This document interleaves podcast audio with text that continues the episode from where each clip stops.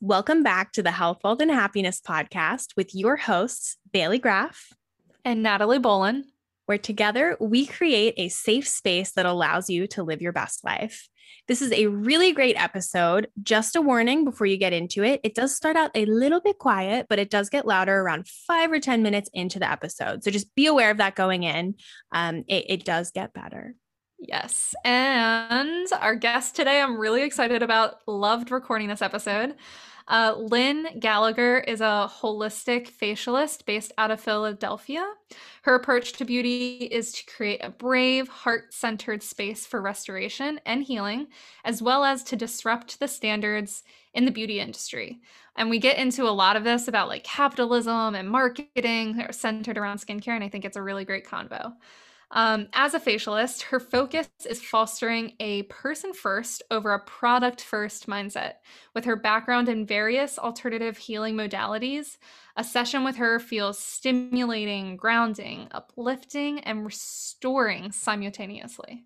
And Bailey actually had a session with her, and I think she can agree with all that. Yes, 100%.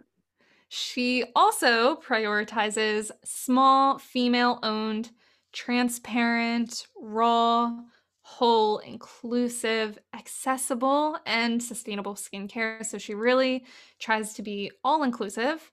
In slowing down your beauty routine, you tap into celebrating the ritual of rejuvenation over chasing perfection. And yes, we talk about our acne a little bit and how we ask the question, why is acne bad? Have you ever thought about that? I'm sorry. Mm-hmm. Mm-hmm. And that's that's that's the point. It's asking these questions and kind of taking that back to like Joe's episode, like why aren't we asking these questions? How can we ask these questions? And like, these are the questions that we're asking in this episode. Like, they're really important ones that you aren't always thinking about, like the ones that I had never asked myself until now. So it's a really good episode. It really makes you think. And um, I can say firsthand with my experience with Lynn, the facial was amazing. She takes a very well rounded approach to get to know you and your skin specifically because it's not a one size fits all approach. But before we get into the episode, real quickly, if you haven't already joined our email list, please do so. You're going to get some really great journal prompts, behind the scenes information. Um, you know the drill if you're already listening to the podcast. So if you haven't already, please join that list. Yes. And we still have some HWH journals left. Please, if you want to support us or you need a journal to answer these prompts in, they are available uh, using the Big Cartel link in our bio in the show notes um, and they're 100% recycled, which is always really nice. Uh, and also, if you like this episode as much as I did, please leave us five stars because I, uh, it helps us. What please. else can I say? Please. Pretty pleased with a cherry on top. So if you enjoy this episode, go give us a rating, go give us a shout out, say hello. We would love to see you over there. And without further ado, please enjoy this episode with Lynn Gallagher of LGHT Wellness.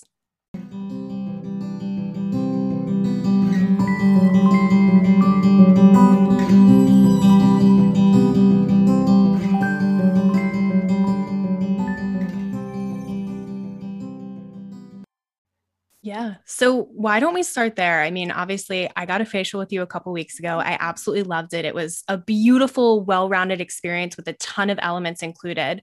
But for someone who hasn't had that luxury, why don't you go through and explain um, what your goal is with a facial and like with meeting someone new and talking about skincare? Why don't you walk us through that process?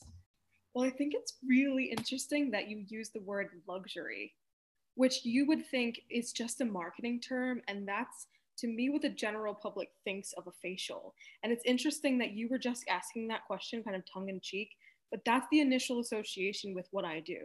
So that is right there what I want to break down the luxury aspect. Through my training and through what it is that I offer and the way that I truly live, it's adjacent to my philosophy, which is that of caring for yourself, the vessel that you operate and see the world through, is not something that is a luxury. Unfortunately, though, it is a privilege to be able to take care of yourself. And many of my clients, myself, the lens that we live, the perspectives we lived, the bodies we live in, don't always have the privilege to be able to access what we consider luxury. So, my work is really about breaking that down and knowing that everyone, it truly, in my opinion, can have some access to that of which does bring you back to center, brings you back to groundedness. It doesn't have to just be self care, it can be about soothing, it can be about readjusting, recalibrating.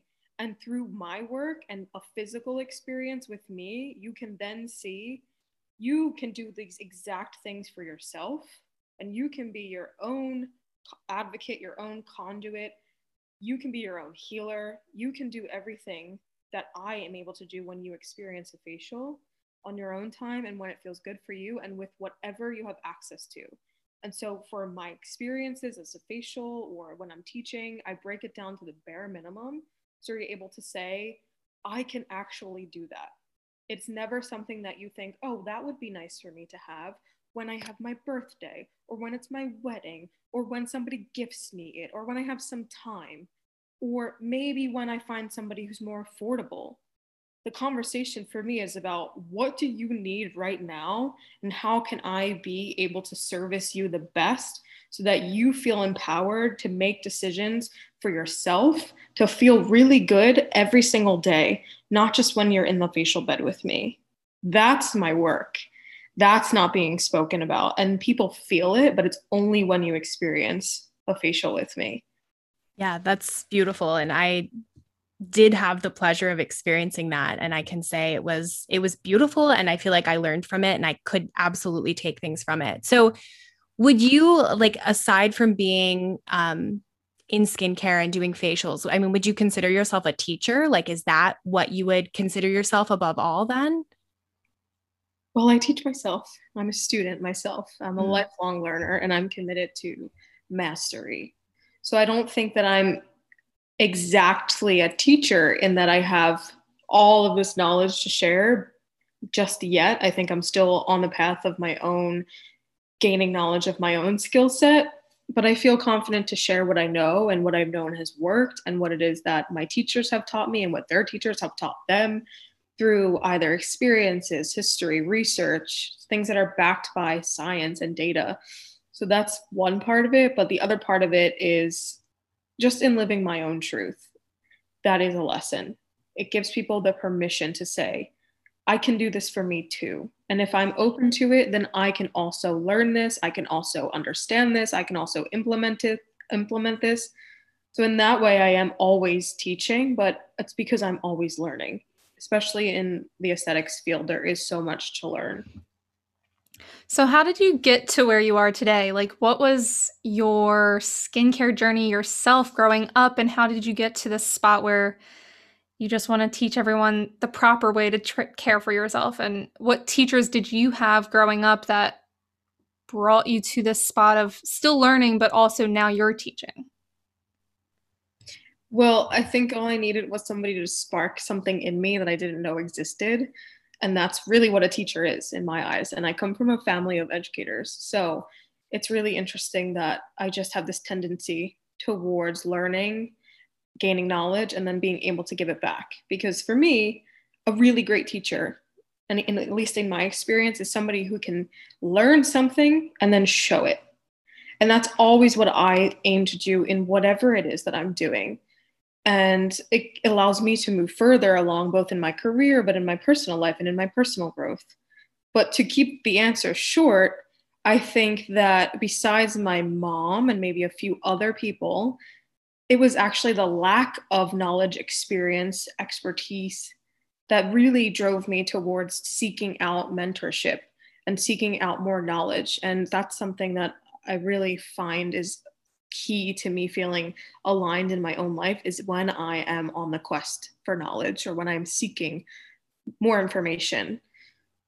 But more or less, this whole journey to where I'm heading, not where I'm at yet, is something that started probably when I was a lot younger, but didn't have knowledge for or the skill set for, or even the wherewithal for until probably my late teens.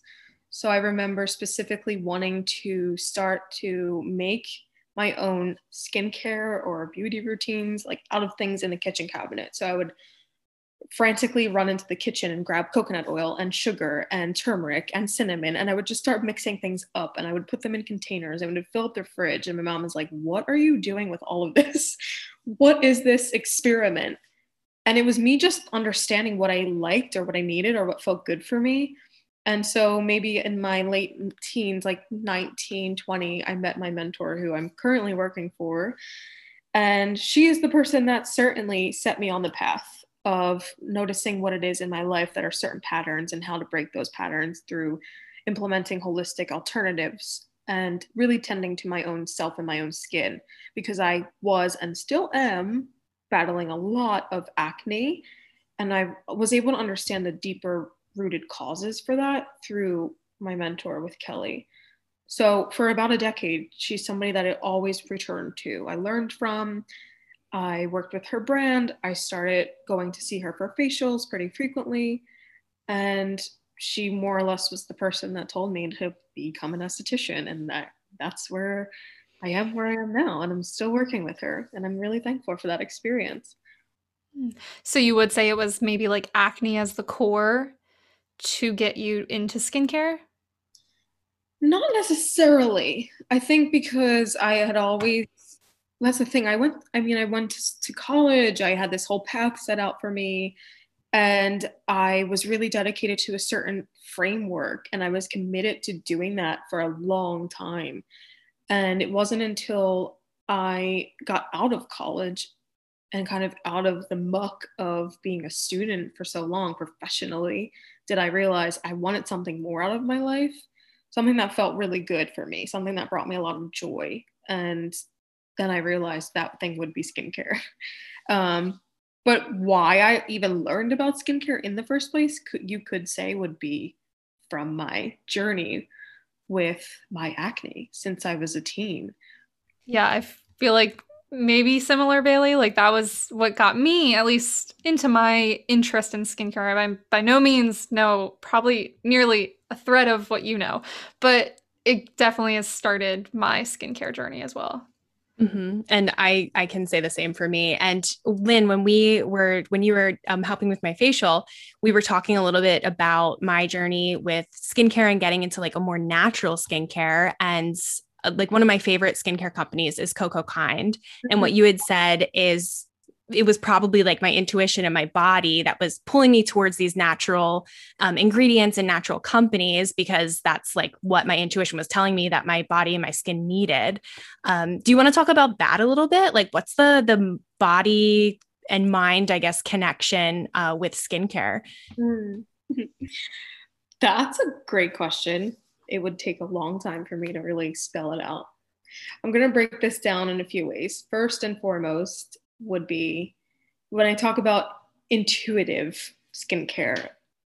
It's hard if you are overloaded with marketing that tells you you need the next thing, which could be acids, it could be retinol, it could be a dermatologist suggestion, it could be LED therapy, it could be laser therapy. When I say intuition, I mean the things that if you were a child and you were experiencing these things, you would need an adult to tell you to soothe, calm, relax, take a breather.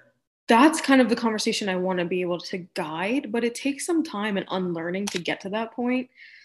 But for the sake of answering the question, if I've got it right, I would say that mind body connection, that's a lot. That's a loaded question. But in my approach, mindfulness is at the core of what I'm doing with whatever step of the facial or skincare experience you have with me, from the initial consult to the facial itself, to you being in the room, to the, to the care that we're going to provide for you after your facial. Each part of those steps is done mindfully. And this allows for me to direct the conversation around exactly what you just asked, which is how do we direct this to mind body? And so, what I see right now is a disconnection, it's disproportionate. And society would have it so, privilege would have it so, capitalism would have it so, racism would have it so, where you think that this ability to take care of yourself from the skincare perspective, at least through my lens, you feel disassociated from that. You feel like you don't know how to go through that. You don't know what to choose because you're overloaded with information. And so, this mind body connection allows you to realize everything that I'm doing internally is going to impact what I see externally and vice versa. There's a constant feedback loop and it's evolution, it's hormones, it's a bodily function, it's the way that we're designed. And we're so distant from that because of what marketing says. It tells us we have to fix everything that we see. So, for in my case, it's acne. And I'm told that if I don't have flawless skin, then I'm somehow not worthy. I'm somehow not beautiful. I'm somehow not valuable. I'm somehow perceived as less than. And that's just acne. So, for me, it's about how do we break that down because that narrative is quite destructive it's what perpetuates us being disassociated from our own ability to heal our own self. We don't need as much as we're being told that we need. And that's why I say I emphasize minimal skincare, minimal approach to beauty, because at the root of all of that, the minimal allows you to see and focus in on what it is that you are, just in and of yourself, without the infiltration of all of this marketing. So you just hit a nerve with me. I told you I can go off. okay. I love what you just said about acne and the like, why does that matter? Why are you told that's not beautiful? Because I had that exact breakdown with um, my boyfriend. I was in my room. I was really, really, really torn up about my acne, like really down on myself, like to tears and embarrassingly so. But I was just like, I I was breaking out and I was like it was so good and then acne came back and it was flaring up and I was like I don't get why. And then a couple minutes later I was like why is acne a bad thing? Like Ooh. why? I yes. I asked the question because I was like I can't help it. It's it's hormonal. It's yes. whatever is happening inside of me and I have no control over it. And I love that you just stay there. Struck right. that. you have to stay here. I'm going to go off for a second. So, I want you to know something. First and foremost, this is what my work is, which is skincare is not binary. And that's my feeling on the rest of the world in every aspect. We live in a, such a binary world, and that's a narrative that's driven literally by white supremacy and capitalism. And we live in a Western society which means we have access to everything. And if we have white skin, that means we have privilege to access every single thing. So we, of course, without knowing, are perpetuating this idea that binary is how we need to be living, which means good skin versus bad skin. And good skin looks like things that we see in the media. Bad skin looks like anyone else who deviates from that.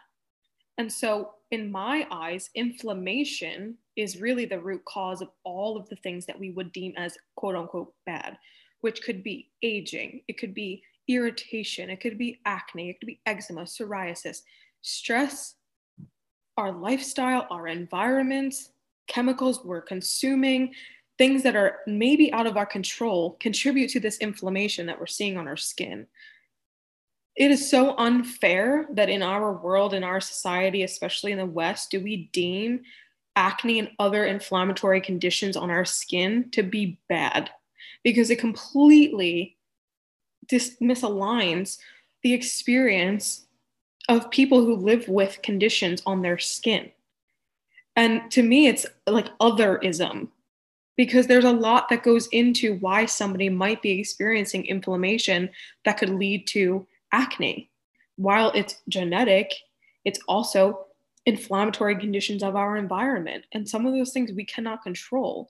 So to put people on this kind of otherness and tell them they have bad skin is what's causing so many of my clients to do exactly what you just say, Natalie, to, to literally break down and cry on my treatment bed. And that happens so often. And it's a question I ask myself. And that's why I'm so passionate about breaking this narrative of binary thinking when it comes to skincare, especially.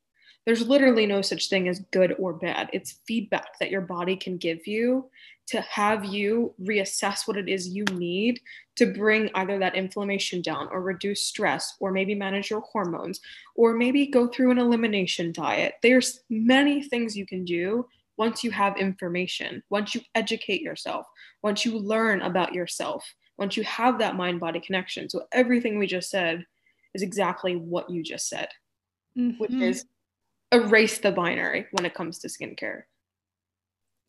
I love it.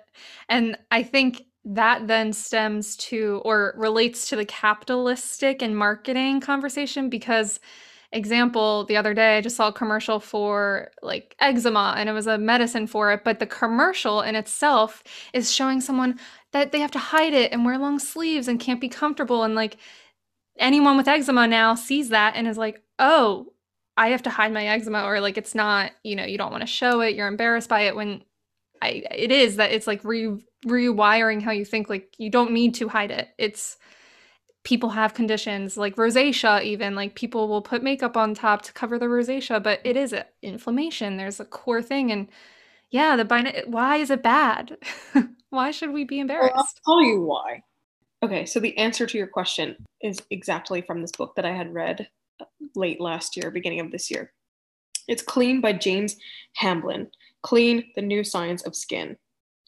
So I really loved this, and I even suggested it to a few of my clients because we have that level of relationship where I would say, hey, this is really beneficial. Check this out. So, this whole idea of the binary, it stems back to history. It stems back to probably something that we have absolutely no control over. We just kind of lived this narrative for so long.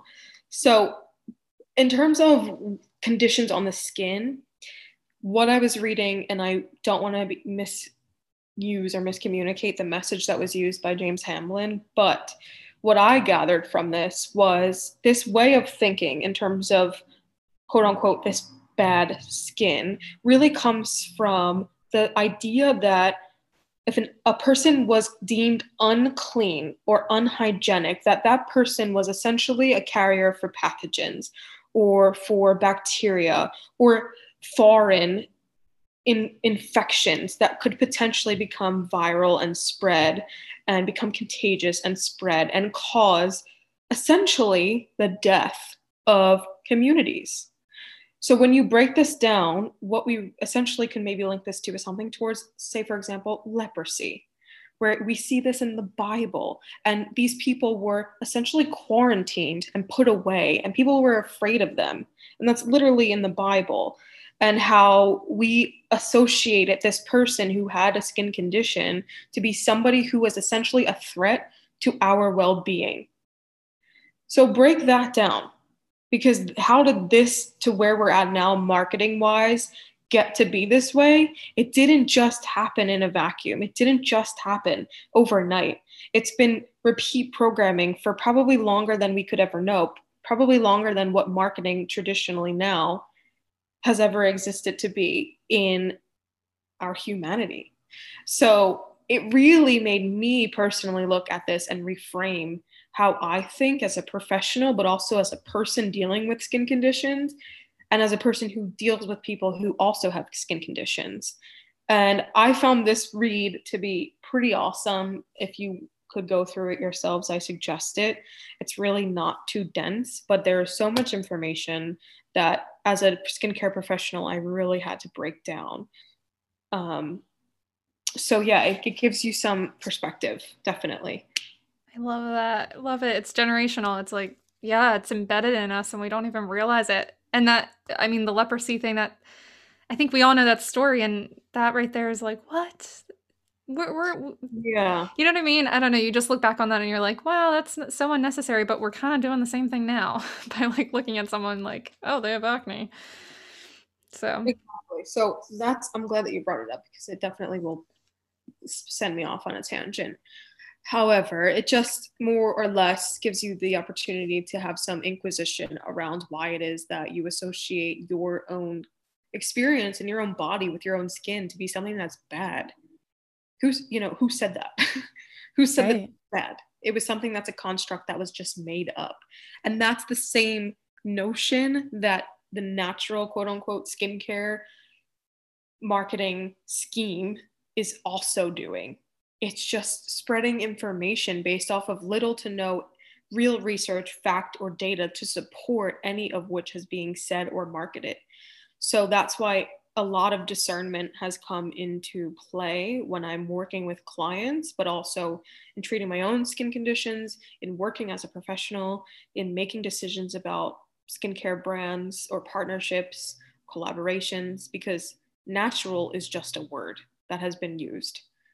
So there's so much to really be done in terms of where we're at in the skincare industry.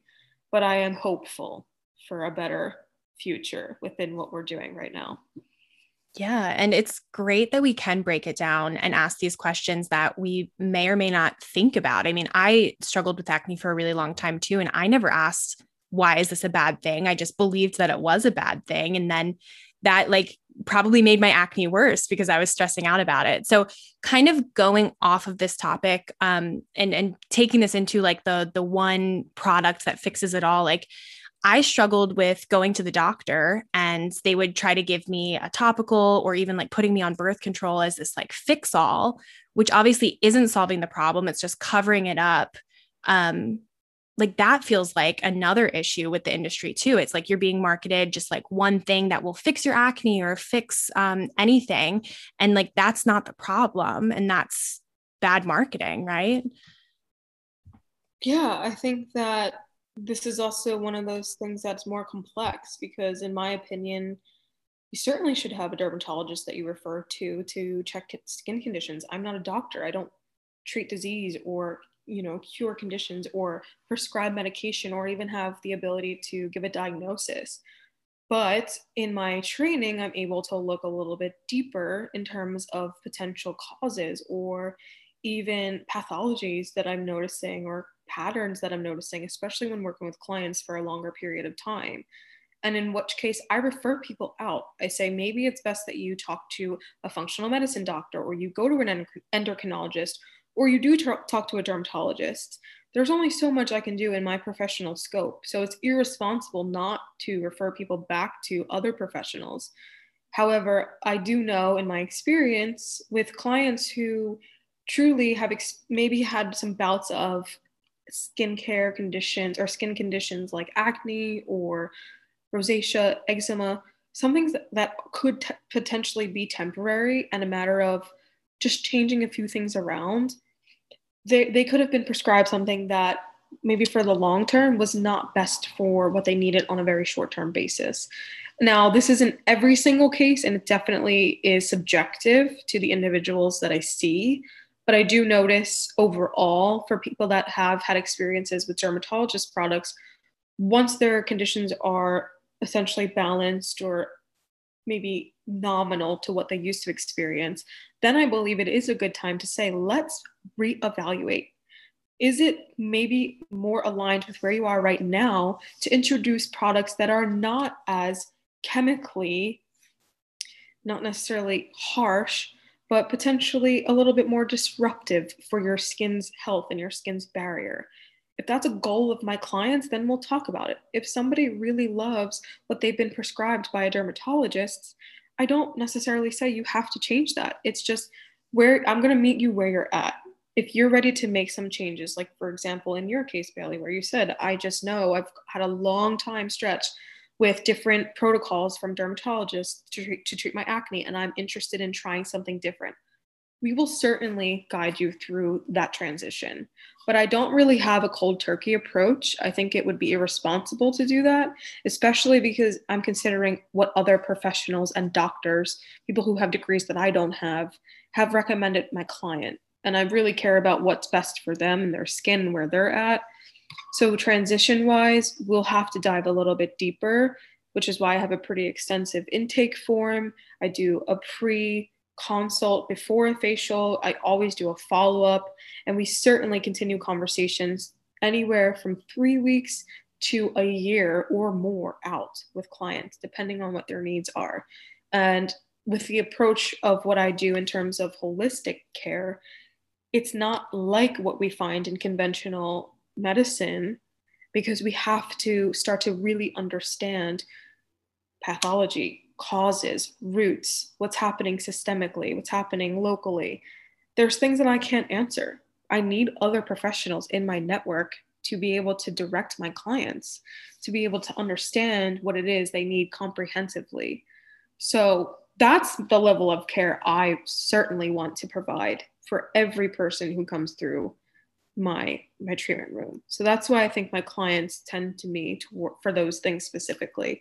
I don't really have that one time luxury just here for a good time type of facial. It's something where we're probably going to be working together for a long time. And most of my clients have become pretty much lifelong clients at this point. I want to take a break from the episode to talk about gut health and our partner Seed. Taking a daily prebiotic plus probiotics such as Seed is vital for your microbiome health. Now, I'm not trying to gross you out, but there are trillions of microorganisms living in and on you right this second, which is called your microbiome. There is a clear link between your microbiome, your gut health, and your skin health. So, taking a daily probiotic such as seed is crucial to aid all of these systems. But I need to remind you not all probiotics are created equal, and seed is one I know you can trust. For my own reasons, I take a daily probiotic to assist in my skin health. Seed's Daily Synbiotic includes a dermatological health blend of four strains that were clinically studied to promote skin health. Also, you know Seed is going to make it where it counts because it is engineered to survive through your digestive tract with their ViaCap technology. Uh, fun little fact probiotics actually, most of them, die before they even get to your stomach, and Seed the fact that it gets to your digestive tract is proof in itself that it will make a difference when you take it. So, definitely important to note. Uh, a bonus of Seed is their dedication and commitment to sustainability with a glass jar refill system, and they use all recyclable or biodegradable packaging. So there is zero plastic. One of the coolest things is the foam insulator packaging that protects each refill monthly shipment is completely water soluble. Sol- can't say that word. Soluble and really fun. You can have a little science experiment, test it for yourself, and take that protective foam layer that's inside your monthly refill shipment and dissolve it in water and watch it completely disappear before your eyes. The seed formulation is vegan, gluten free, and includes 24 clinically studied, naturally occurring strains. Now, these strains are not found in your yogurt or fermented foods and beverages. Plus, they live up to the highest standards of human and planetary health. There are no synthetics or chemical coating. And lastly, no refrigeration is required.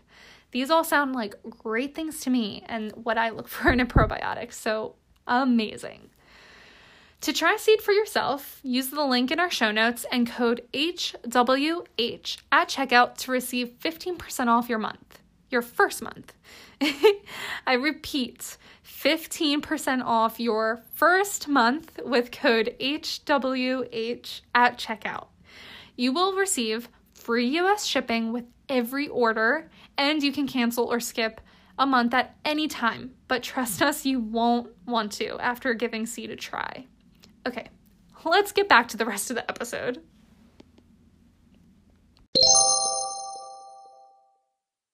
Hmm. I like that you said, I mean, there's a space for everyone, right? Professionals, holistic, natural, whatever it might be. There's a space for everyone, and there's a reason we have modern medicine and all these things. And it's just I like your approach to it where you do you kind of collaborate. It's you know to me it reminds me of a, a therapist and a, psycho, uh, a psychiatrist. Sometimes they'll talk if you have both, they'll talk to each other to see like okay this is where they're at, but this might be the medicine or whatever they need to take. Um, so that's a that's a healthy relationship. I like that. Um, I kind of want to get into like the product side of things. So do you mostly recommend natural or I know you said natural is like another term that is like mar- heavily marketed, but what kind of products do you recommend when they come to you? What do you offer your clients? And another question is like, I've heard a lot of things uh, when you make products at home, like homemade face masks, masks, and all of that, is the harm, potential harm they can create, and like they can become rancid really fast and bacteria. And I'm like, do I even want to get into that? Because I kind of want to leave that to the professionals. oh, this is a funny topic. I'm not laughing at you. I'm just laughing about things that I've been consuming in terms of content or research. The skincare industry is bananas. It's just bananas. People, you know, think like, okay, I would love to be able to do things by myself, but oh, if I do that, I'm this is what they think. I'm going to cause bacteria that's going to harm me and it's going to First of all, I say this to all of my clients. If they're ever in this trance about skincare, I'm like, please take a step back and breathe. I need to remind myself that. But you are overloaded with information that was not even available only a decade ago, especially now with the quote unquote clean beauty. So when I think about how to approach the physical, the product, it's so individualized and i would say that 90% of my clients have experienced that with me where they might even get annoyed because i don't give them direct answers and whilst that may not be what's deemed the acceptable thing to do in terms of sales as a business. It's just the way that i operate. I've told clients step away from the shelf. You don't need anything here. You actually need to go home and do absolutely nothing. And so I fall somewhere in the moderate section of how I use skincare. So, whilst I've tried literally everything and I love to try new things, I also know I will easily overload my skin. And if I'm doing that, chances are all of my clients are doing that very rarely do I find someone who's got the approach that is simply just supporting their skin. It's more or less that they're doing way too much that's causing overall disruption to their skin's health and barrier. So I always break it down. The number one thing that I focus on is balance. We first need to address what it is happening in your lifestyle, what your budget is, what you you've done in the past, what you're currently doing, the season we're in what what it is that you're drawn towards. There's so many factors that go into how i decide what we're going to do in terms of products. But if i have to break it down to the simplest things i always say we're going to approach this with balance in mind first if you used way too many actives or if you're coming from a long stretch of using conventional skincare or you've worked with dermatologists for most of your adult life or if you have literally no routine we have to start somewhere and it's always about what's going to benefit the function of your skin as a system. How, how will this impact your health overall? Now for me i will always come back down to the four basics which would be cleanse tone protect and then moisturize in terms of like spf serum there's many ways to approach it but if I'm starting with somebody for the first time, we only do one product at a time. But if we are really trying to achieve something quickly, strategically, and for the long term, I'm going to use four different products. And it would be the most basic things. My teaching through my mentor would be in terms of quote unquote natural. If you cannot eat it, it shouldn't go on your skin. But that is not currently what I am doing. And that's because I have some concerns that alone, I found that certain things I was using, just herbs, were not really impacting specific to my acne. So most of my routine is literally things I can eat. The rest of it is things that I cannot make at home. And as far as it goes for do, do it yourself, I would say it's nice to experiment.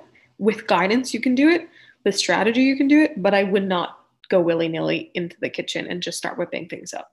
Yeah, I, that's what I heard is like you you kind of want the guidance um, when you're making masks because you don't know the proper measurements and it is a science. I mean, you're combining two things to do something and to me that's like a science in, in itself yeah, I used to just put straight up baking soda on my face. And I had like an old blog that I used to put my like face mask recipes up there. Think that was one of them. And I don't think that was benefiting me. But another trend that I had been seeing last year that I also saw people um, coming at it from both directions, but people were making their own SPF. And what they were saying with that is if you're making your own SPF, you don't know what uh, number is is SPF a number? I guess that's the um, but you don't know like SPF 70, like are you making SPF two? Like you have no idea if you're creating that on your own. So that's kind of another good question because I think SPF right now is a little bit controversial and people are they don't know if they should wear it all the time because people are saying that, or they don't know if they shouldn't be because then they're not going to get vitamin D and they're going to be depressed. What is your opinion on that? So this is another one that could potentially cause me to spiral. So, what I'll say is again, I fall somewhere in the moderate category where I use sun protection and I make sure that I do it daily, but I also don't overuse it and I don't rely on it in terms of the physical product. So, whilst it's recommended through the Skin Can- Cancer Foundation, through dermatologist recommendations, through my professional recommendations, your skin absolutely should be protected from harmful rays from the sun, UVA, UVB. So, broad spectrum SPF is necessary in any routine, especially to stop signs of aging, photo damage, uh, environmental stress, oxidative stress. It's so important to wear SPF, absolutely. There's no doubt about that. But also, SPF is a sun hat. SPF is a t shirt. SPF is a tent. SPF is a driving glove. SPF is not always a physical product. No, you should probably not make SPF at home, while I do believe that there are benefits to some herbs that could occur in nature or historically have known have been known for their SPF factors. That is very possible. If you're a person who's a cosmetic chemist or if you're somebody who has extensive knowledge on herbs, then you should potentially be making your own SPF at home. But for the rest of us, myself included, that's not something I'm going to be doing anytime soon. So I think that I have a moderate approach. You can definitely and should definitely be using SPF daily. I suggest it for my clients mostly that you do it for the parts of the day that you are in the sun the most. You have the most activity and the sun is at its peak. So around noontime, maybe right before noon and maybe mid afternoon into the early evening, maybe in like the summer months or the spring months right now, where the sun is is pretty strong throughout the afternoon part of the day. That's where you should be applying your SPF. I know this is a controversial topic and I want this to be known. I will get probably backlash for this, but I do just will voice it in my opinion that it can be overused.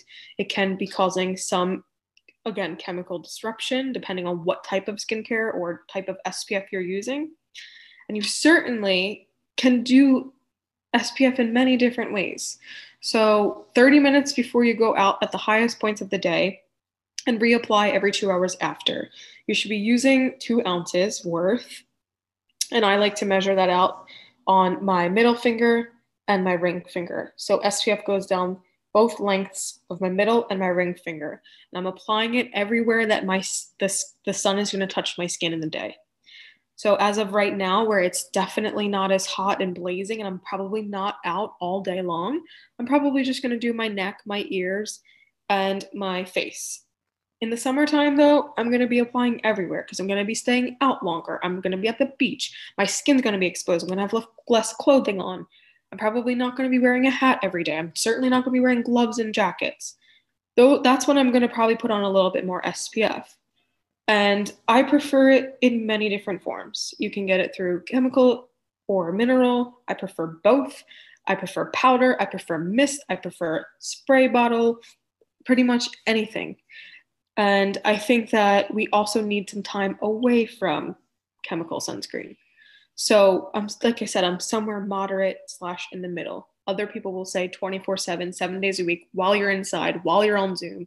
You'll be getting harmful rays from your from your lights on your screen. I'm not at that level. Whilst I respect it, I don't personally use SPF that much.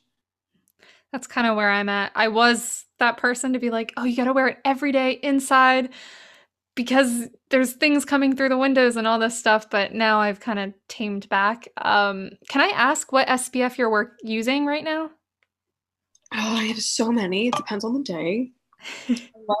I've I've worked um, from a brand perspective with Supergoop. I love Supergoop. I think it offers so many different options for so many clients, clients of color, clients with different skin conditions, clients with makeup or no makeup. I love Supergoop. I think that it is a really awesome line of, of SPF. But I've been using Hanawa Skincare, which is a Hawaiian brand, and that's strictly a mineral SPF.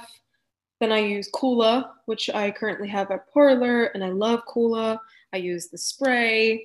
I have SPF for my lips, um, SPF in my skincare, SPF in my foundation from Ilia.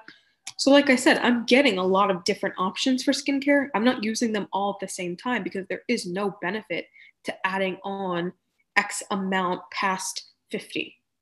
And that's one of the myths that I like to debunk a little bit. And I think Bailey touched on it. Like, how do I know how much I'm using? Pretty much past 50, there is not much evidence to support that you're getting any more benefit as if it was just 50. So, SPF, sun protection factor, when it's broad spectrum, it's helping guard against the harmful rays of UVA slash UVB. And it potentially is helping mitigate some of the issues that would occur with prolonged sun exposure in terms of what happens at the DNA level. So 30 essentially just means you're 30 times able to longer stay in the sun than if you did not have any sunscreen on. So if you're SPF 50, you're just 50 times longer able to stand the sun without burning than you would with no sunscreen. So if for Natalie, you have a fairer skin tone and you burn in two minutes, times 50 is how much time you would have in the sun before essentially you would have to reapply before you start to get those sun burn, sun redness, poison, anything like that. And I don't think that's something that is known in the general population about sunscreen. No. I so, yeah. yeah. So you might not get any benefit and you know my my sister is pretty fair skinned and she actually did come across a bout of um, uh, basal carcinoma, which was pretty much in the dermatologist's office removed from her, which is just a form of essentially skincare that could potentially most likely likely be harmful, but her continued exposure could cause her some tr- troubles down the line. So she's somebody who would be wearing literally SPF 70 or 100 every single day, all the time, and still had this run in with skin cancer. But there was no evidence to support that her using a uh, SPF 100 only one time in the day was helping her. You would need to essentially be reapplying all day long and then using other types of sun protection hats, light clothing that's covering your skin, sitting under a tent if you're at the beach, you know, th- things like that. If you are somebody who does have fair skin, is prone maybe to skin cancer in your family, there is certainly a need for staying safe from the harmful rays of the sun. There's no doubt about that. But like anything else in skincare, there's certainly a way to overdo it and a way to do it without understanding or without education. Yeah, I am that person who's on the beach under a tent, and my friends might laugh at me. And I also might be the pain in the ass that is like, guys, we have to rent an umbrella because I burn in two seconds. do it. If you know that's you, then you you have to do it. And it's so true. Yep. Wear your SPF. Stay safe from the harmful rays of the sun. Mm-hmm. And I I hate going to the beach. I love the beach, but I also hate it because I will use the SPF 50 or whatever, and I have to reapply what seems like every 30 minutes. Like it's yeah. so fast. And I'm like, yeah. that is certainly you. And and like I said, anybody can be subjected to the harmful rays of the sun, regardless of your skin tone. So that's why across the board it's necessary to use UVA, UVB protection. When I was first evaluating SPF and sunscreen, from the you know professional perspective early in the pandemic i was listening to dermatologists who suggest that you should be using it inside because some of the um, blue light that's emitted from your screens could be potentially deeper and more harmful to your skin. And I was like, oh my gosh, that means I need to sit inside all day long and make sure I have sunscreen on. And I took a step back and I was like, okay, how long am I really on the computer? Am I, and you know, I'm, how, how long am I in the sun near a window in the day? What is, what do I need to weigh here to be able to make an informed decision? A lot of what I see in terms of marketing is really fear based which is another thing that has to be broken down because you can definitely go dive deep into feeling really afraid of something like UVA, UVB, the same way that you can feel afraid about chemicals in sunscreen or chemicals in skincare, or the same way you can feel about retinol and different ingredients. So you definitely have to have discernment, which is why it's so important for me to educate because if you don't have this knowledge or nobody to tell you like here's really what's got to happen in order for you to make informed decisions then you're going to be lost out there. The world of skincare is really challenging because it's so broad it's so vast there's no one agreement for most things. And it's so hard as a consumer to understand what your place is in a world that's just telling you all different things. Yeah. With that um i mean obviously there's so much confusion that can be coming with that. Um especially when you're seeing like something say one thing and then someone saying the complete opposite. Like what's the number one or maybe not even number one but what's a misconception that you see a lot or maybe you see clients uh doing something that is like a big no no like do you see something more often than not that you'd like to share? I'm laughing right now because my immediate response is just going to be TikTok. to be honest, it's TikTok. At this point now, again, I'm definitely a millennial. So my clients are either millennial or, in this case, honestly, a bit older. So I don't have many people that are not millennial. Um, but for like, again, my clients that are of de- different generations, even even they are like, oh, I, I saw on TikTok, and I'm like, where is this to go? Because not only does Instagram, Pinterest, blogs, people who are influencers getting paid to just talk about different brands that they don't even know anything about, that's really perpetuating this vicious cycle, in my opinion. However, it's completely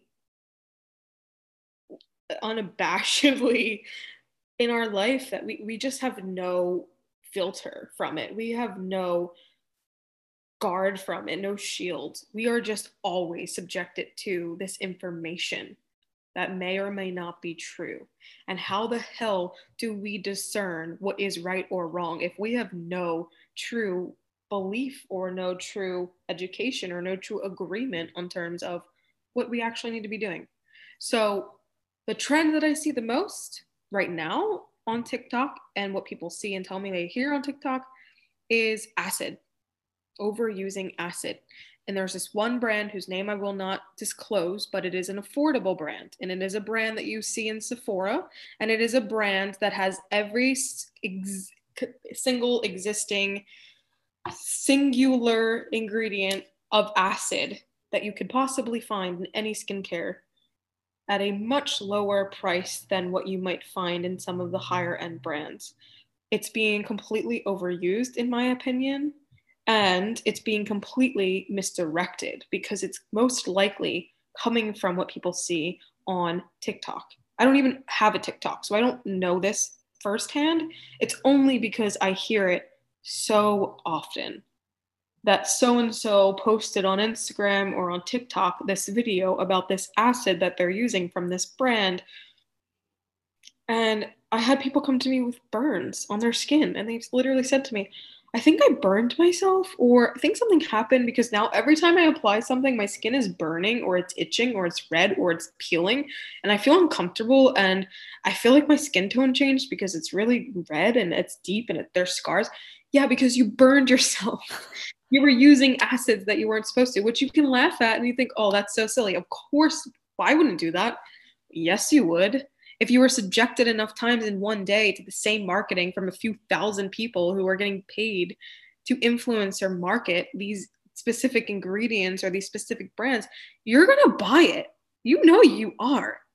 you can't help yourself you have no decision you you have no power over that marketing and so i have to stop people and say listen take a breath drink some water calm the f down that is not for you and that will never be for you and you definitely need to stay away from it and at this point give it away sell it on facebook i don't care what you do with it but it's just not for you and that's okay let's readjust and guide this conversation for something that's a little bit more supportive and that makes sense for your skin.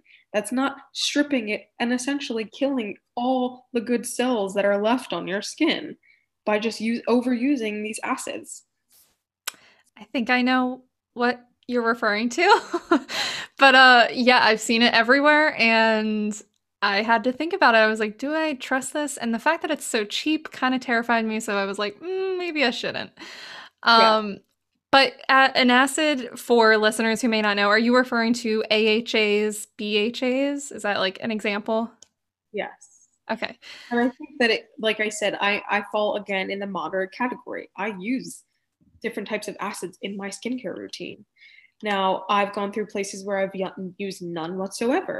And I found that whilst my skin felt breathable and, and healthy and happy, there was also some underlying issues that I personally want to work on in terms of my acne, where a little bit of acid was necessary. And so I've gotten my own professional guidance from people in my network who are senior to me, who have more knowledge and experience and education that are able to tell me, this is good, this is okay, this is okay for you to use. And if, the, if you use this in moderation, you know, with a little bit more cautiousness, you'll be fine. Here's when you get into the danger zone when you add lactic acid and glycolic acid and salicylic acid and retinoic acid and absorbic acid, all of these acids that essentially are just competing with each other at a cellular level, that's when it could become challenging. And whilst I love and do use acids in many different forms, they can also occur naturally in papaya and bromelain, which is pineapple. They can occur naturally, which can be helpful for your skin, honey has enzymatic qualities that acts like the way that you, similar or adjacent to things that you would see happening with a tr- traditional acid in conventional skincare. So you can approach this in many, many ways. And so that's why I always work with clients for an extended period of time. There, I rarely, and I told Bailey, I rarely get a client that it's their first time and only time, and rarely do I get a client where it's just an hour facial people will see me for an hour and a half to two hours, and their preemptive work leads up to the facial. And then there's always post treatment work that needs to be done, which is why we go in depth with what I do, which is why my work is not just a superficial service. Hmm. Uh, love that. Uh, I would. This is why I can't wait to get a facial with you. I feel yeah. like we just talk all day. Um, another thing that I see a lot right now is anti-aging. It is everywhere. It's everyone's rage. But is there is there such a thing? I know like acids are meant to be like one of the things is anti-aging. Do products actually help reduce fine lines or like what are your where's your stance on that, I guess? So, I love the approach to anti-age. I think that we're uh, more or less in my world spiraling around the word anti-age. So there's probably something that I could use that'll be a better way to describe how I feel about aging. I haven't come across a word yet. If you if you find one that you like, please send it my way. But anti-age, let's call it that. You can definitely approach anti-age from a product perspective. And I would say it's what I'm doing right now, taking care of my skin and making sure that I'm using ingredients that are helpful towards the health of my skin is essentially anti-age in and of itself. I don't mean anti-age as in retinol or lactic acid or peels or laser or any other thing that would be traditionally or conventionally considered anti-age. Anti-age is both lifestyle can definitely and my honestly the fun part is for me discovering different products that work for anti-age benefits. So for me probably the more realistic, beneficial way to approach skincare as from an anti-age perspective would be about reducing environmental damage to the skin, and that's through using antioxidants, vitamin C, of course, vitamin D, vitamin B complex, um, omega 3 fatty acids, astaxanthin. I mean, I can literally name a thousand that I would really love to dive deeper into. And I would defer back to professionals in my network who can t- certainly give you more information from a cosmetic chemist perspective or an herbologist uh, or an herbalist perspective. But I definitely believe that anti age can be a multifaceted approach. And I love that conversation because essentially it's about managing inflammation. If we just dumb it down to what it, it is at its very, very core, it's just managing inflammation, managing stress, managing things in our lifestyle, the longevity perspective. And in the West, anti age is so important because of how much we're doing to essentially create this stress and damage on the long term.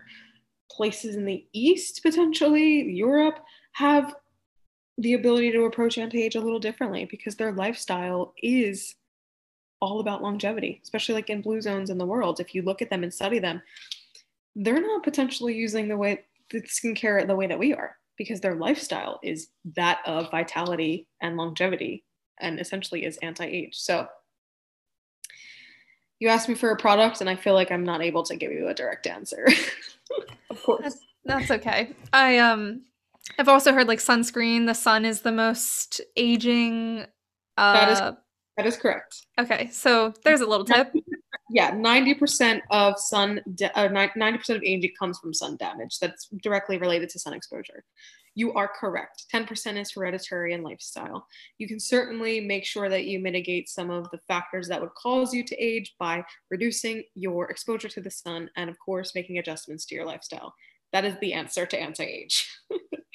Yeah, and that's I remember when I got my facial with you, I I think you were like putting something on my skin and I I told you like something that I'm concerned about right now is fine lines and I said, "Are you doing anything to like help my fine lines or like what can I do to help my fine lines?" And you said, "Hopefully all of this will help your fine lines." Like just coming at it from that very like holistic, well-rounded um idea and it it hopefully works. Yeah. Um can we talk a little bit about the connection between the lymphatic system and your skin? Totally. So, I'm still diving deeper into this as a professional. And of course, it's been touched on throughout my training. If you're thinking more or less about what purpose the lymphatic system serves, of course, it's working within the, the circulatory system. And therefore, when you think about how important blood is and free flowing blood in terms of tr- traditional Chinese medicine, qi energy flowing freely.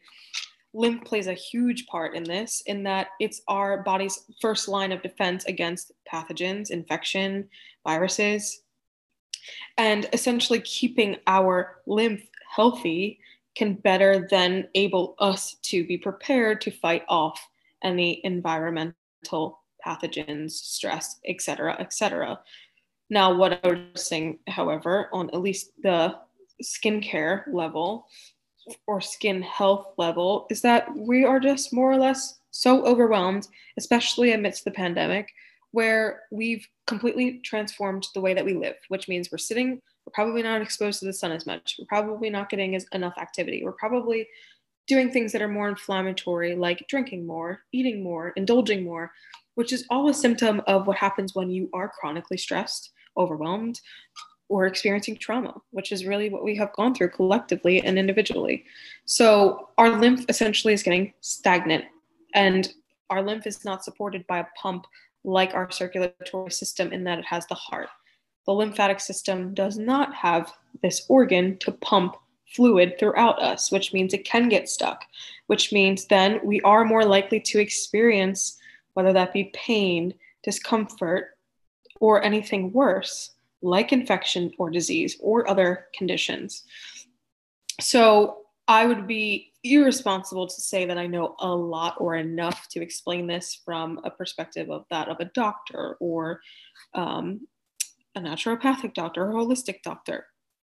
but I do know for certain that it is coming to be something that is quote unquote trending. But as of the last few decades, it's really become an important body of work. And it specifically started, especially with manual lymphatic drainage around cancer patients.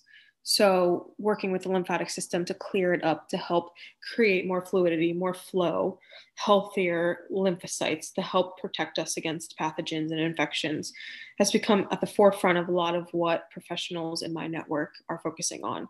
And it is something that I intended on going further and advancing in in my career and education pre-pandemic but of course the pandemic had different plans so some of what i had lined up in terms of education had been put on pause. So I'll certainly be back to that, but I hope that gives you some snapshot of it. Um, but I have tons of references that I can certainly send to you that would be worth investigating if you're particularly interested in the lymphatic system. Yeah, I think that would be great. And like I said earlier, we can definitely put those in the show notes. So if listeners want to delve into their own research as well, we can definitely do that. So to round things off here, Lynn, how do you live your best life? kind of a loaded question. It is. And I think I'm an evaluation of it every day. I think I live my best life when I feel aligned in my purpose, in my mission, in my intention, and in my work, my actions, my behaviors, my thoughts. And when I readjust my attitude, when I think of what my bigger purpose is or my mission or the impact I want to have, and when I take the steps necessary towards that, I feel like that's my best life. And my best life would definitely include some really juicy skincare and probably a facial. yes. I'm not going to lie. Uh, so, where can our listeners find you? What's your IG handle? What's your website? How do you want to promote yourself? Everything is LGHT Wellness so it's Light Wellness without the I on Instagram and on my website. And as for now, those are the only media I am exploring. That's great. It's where your market is. Yes. Mm-hmm. And for listeners who maybe aren't in the Philly area, can't experience a facial with you directly, you do virtual facials as well, right? Correct. Either virtual facial or virtual lesson. I also do skincare consultations and I always am open to just chat. I do collaborations every now and again, which pop up on my Instagram or my website where people can find me and join in. And I would love to have some new faces in my network. So please feel free to talk to me. I always want to hear what's happening in people's worlds. Love yeah, that. Thank you so much for sharing your expertise and having these conversations with us. Um, it has been a pleasure to work with you, and I hope to see you again and get another facial so we can kind of um, experience the next step in my skincare routine too. But thank you so much for being on the podcast. Thank you, Bailey. Thank you, Natalie. It was Thank so good. You. Thank you for having me. I hope to see you both soon when you feel safe and happy and ready. Yes.